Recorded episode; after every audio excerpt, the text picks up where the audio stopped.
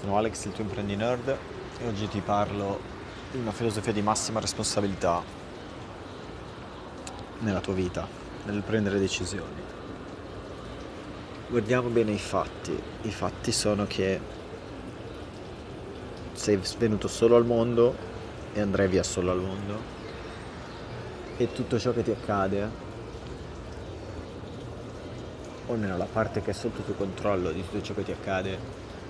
è al 100% tua responsabilità. Questo include, questo significa che sei responsabile per quello che pensi, sei responsabile per quello che mangi, sei responsabile per quello che fai, sei responsabile per i soldi che guadagni, sei responsabile per le persone che conosci e sei responsabile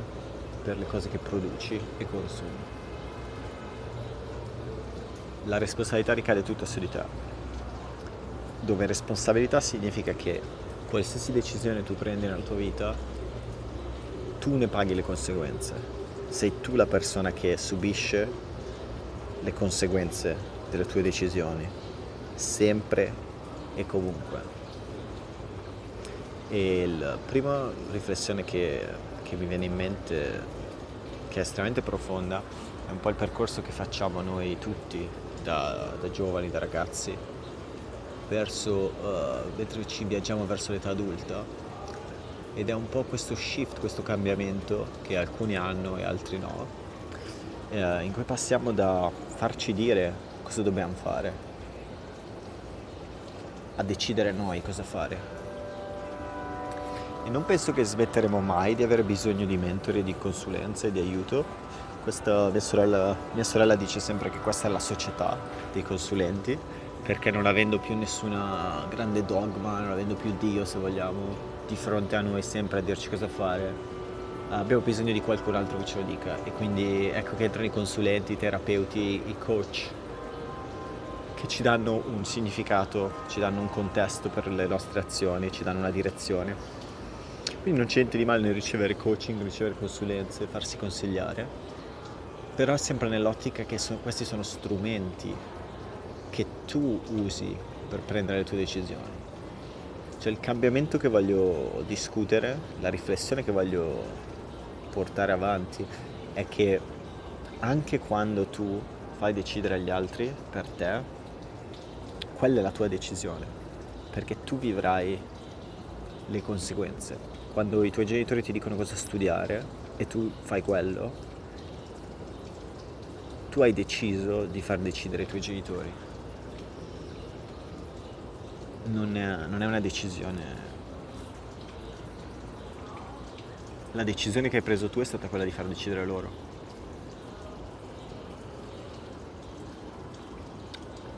Perché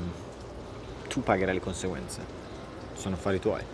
Tu vivrai le conseguenze, tu dovrai portare avanti quella decisione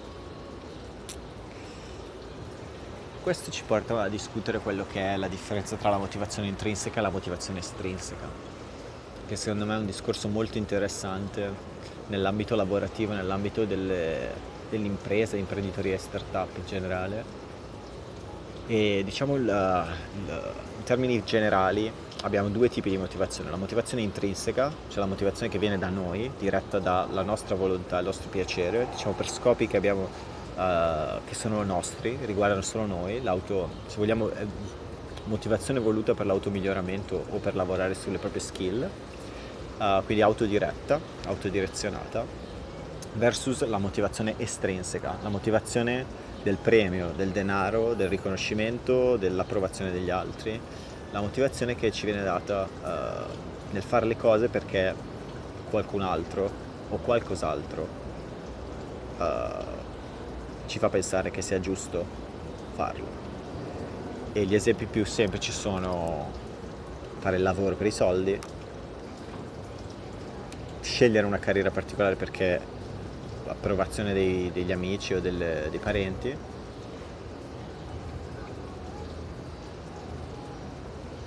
mentre la motivazione intrinseca, gli esempi migliori secondo me sono allenarsi, volersi allenare, fare sport per il piacere di farlo, correre quella 5 minuti in più, che sapendo che ci farà anche male fisicamente, ma farlo perché ti fa crescere.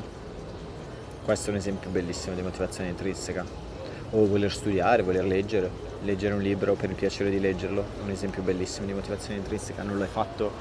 neanche per il risultato, per diventare più intelligente, ma l'hai fatto per il piacere di farlo.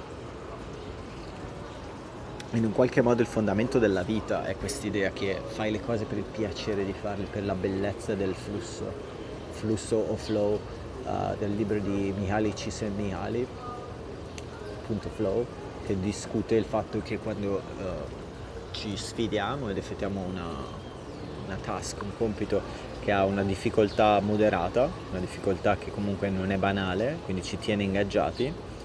uh, ci troviamo in uno stato di performance ottimale dove stato di performance ottimale significa che siamo perfettamente e massimalmente concentrati sul task e allo stesso tempo percepiamo quasi un, un senso di piacere, un senso di euforia, un senso di gioia, un senso di piacere che deriva dal fatto che in un qualche modo siamo al 100% ingaggiati con quello che stiamo facendo. E potremmo argomentare che è legato un po' alla filosofia zen, è quasi come se questo è proprio sono io che esprimo la mia opinione, come qualsiasi cosa che senti in questi audio, a essere onesti. Uh, ma la, la, filosofia zen, se vogliamo lo zen, come direbbe Alan Watts, zen significa puntare col dito alla luna e molte persone guardano il dito, confondono il dito con la luna, al posto di guardare la luna. Ma zen rappresenta uno stato d'essere, rappresenta un momento, rappresenta uno stato d'essere, uno stato d'animo che provi quando sei nel momento e quindi quando lo descriveremo come una cessazione di, di pensiero, ma non è necessariamente vero, è più uno stato di massima presenza e di allineamento, ed ecco che arriva la parte sportiva, l'allineamento tra la tua volontà e le tue azioni. Questo potremmo definire zen. E in un qualche modo questa è anche flow e questa è anche motivazione intrinseca più pura. Cioè, quando, quando tu fai le cose perché il momento ti dice che le devi fare, perché ti è chiaro che è la cosa migliore che tu possa fare in quel momento e ti viene naturale farlo, in quel momento sei in flow, stai, stai andando benissimo, stai agendo di motivazione intrinseca. Tutte le volte invece che ti devi dare il premio, il biscotto, il cioccolatino, i soldi, i complimenti, le robe, stai agendo di motivazione estrinseca. E in un qualche modo la motivazione estrinseca non, non basta mai. È come se fosse un pozzo nero che ha bisogno sempre di, di più, più motivazione, più premi, più risorse e non necessariamente ti porta ad alcuna soddisfazione perché in un qualche modo è una forma di distrazione. In un qualche modo ti stai semplicemente concentrando su quello che forse è più tangibile uh, perché per gli altri è più tangibile o perché è più facile discuterne con altre persone. Pensi i soldi, la carriera, questi sono i discorsi che tutti fanno, quando invece l'autorealizzazione, seguire i propri sogni, sentirsi nel flusso, essere zen, uh, sono discorsi uh, per certe persone completamente assurdi e quindi in un qualche modo uh, cadiamo nella trappola di fare quello che riteniamo giusto perché tutti ci dicono che è giusto ma non è necessariamente in, uh, giusto per noi. E quindi in un qualche modo la definizione di giusto per noi la definizione che ti ho dato in maniera implicita di giusto per me è quell'insieme di azioni che mi fanno in qualche modo mi portano in questo stato di zen, mi fanno vivere il momento e me lo fanno apprezzare per quello che è. E in un qualche modo mi allineano maggiormente, allineano maggiormente i miei pensieri e le mie azioni con quello che è la mia indole più naturale. Detto ciò, quindi devi trovare ciò che è la tua indole più naturale. Uh, un'argomentazione quasi opposta, ma altrettanto valida, è in realtà che quando discuti di, di programmazione, specialmente quando fai un lavoro molto logico, il lavoro logico va a erodere questo discorso secondo me perché io penso che nessuno al mondo apprezzi stare in una mente troppo logica per troppo a lungo. Questa frase è complicata, andiamo a dissezionarla. Ho detto che nessuno al mondo apprezza stare in una mente logica troppo a lungo. Allora, prima distinzione da fare è che esiste uno stato, esiste un modo di vivere, un modo di guardare la nostra, chiamiamola mente, e, eh, che, poss- che possiamo dividerla in due stati, uno stato emozionale e uno stato logico. Lo stato logico è quello che tu ingaggi, o meglio, forse anche l'emisfero logico se vuoi, però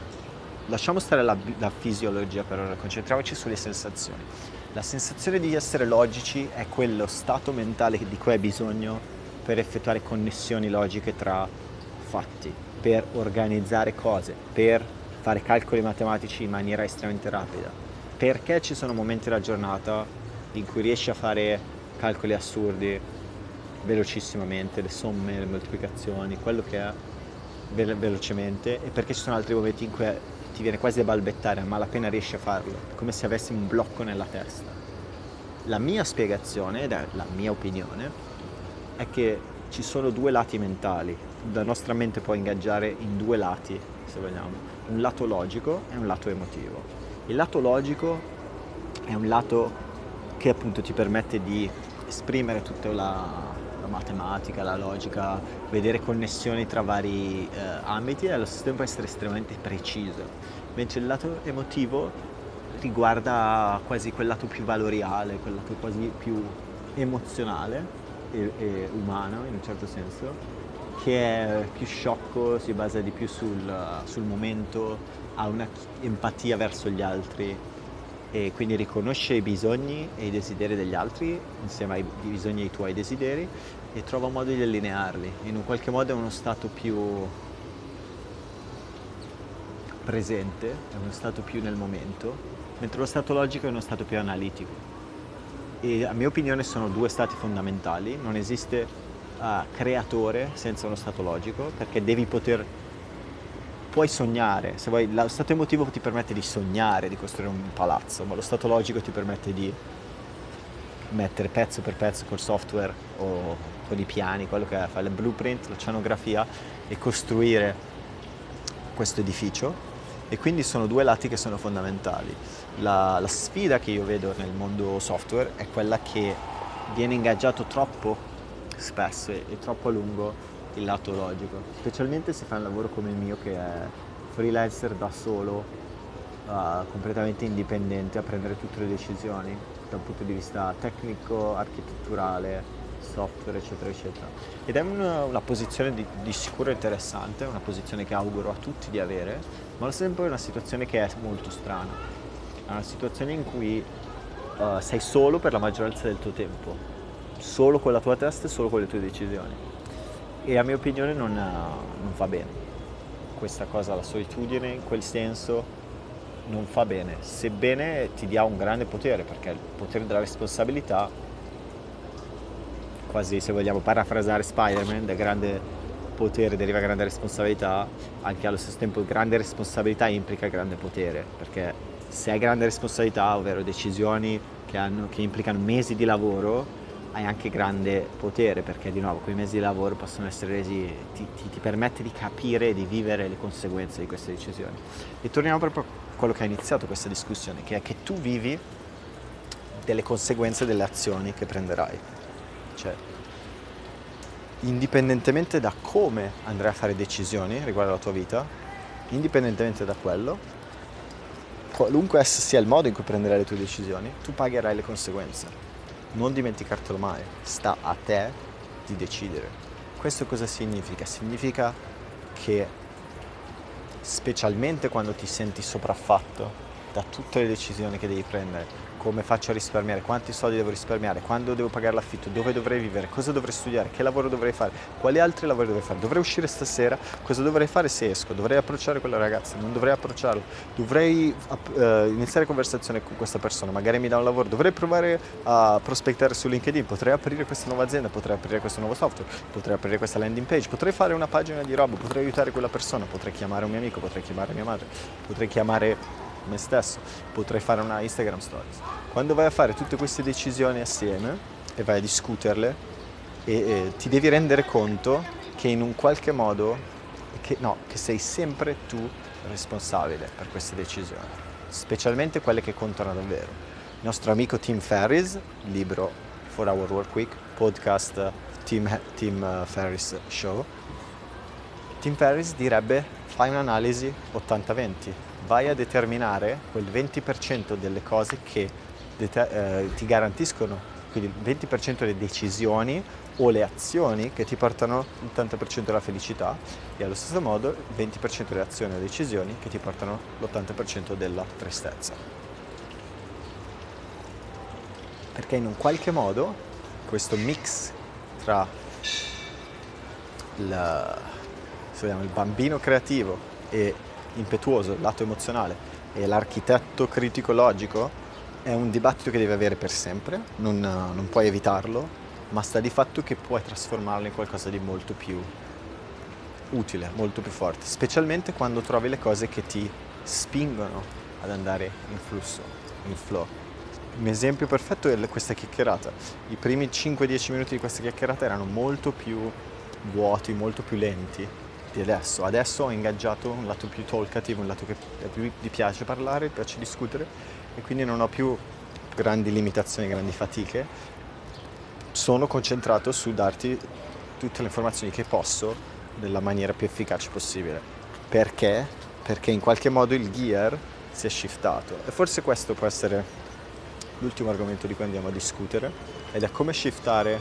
gears. Uh, abbiamo appunto due, due lati, se vogliamo, il lato logico e il lato emotivo. Passare da uno all'altro è una cosa molto semplice, ma non per niente facile. È molto semplice perché emozione crea moto, il moto crea emozione, motion creates emotion,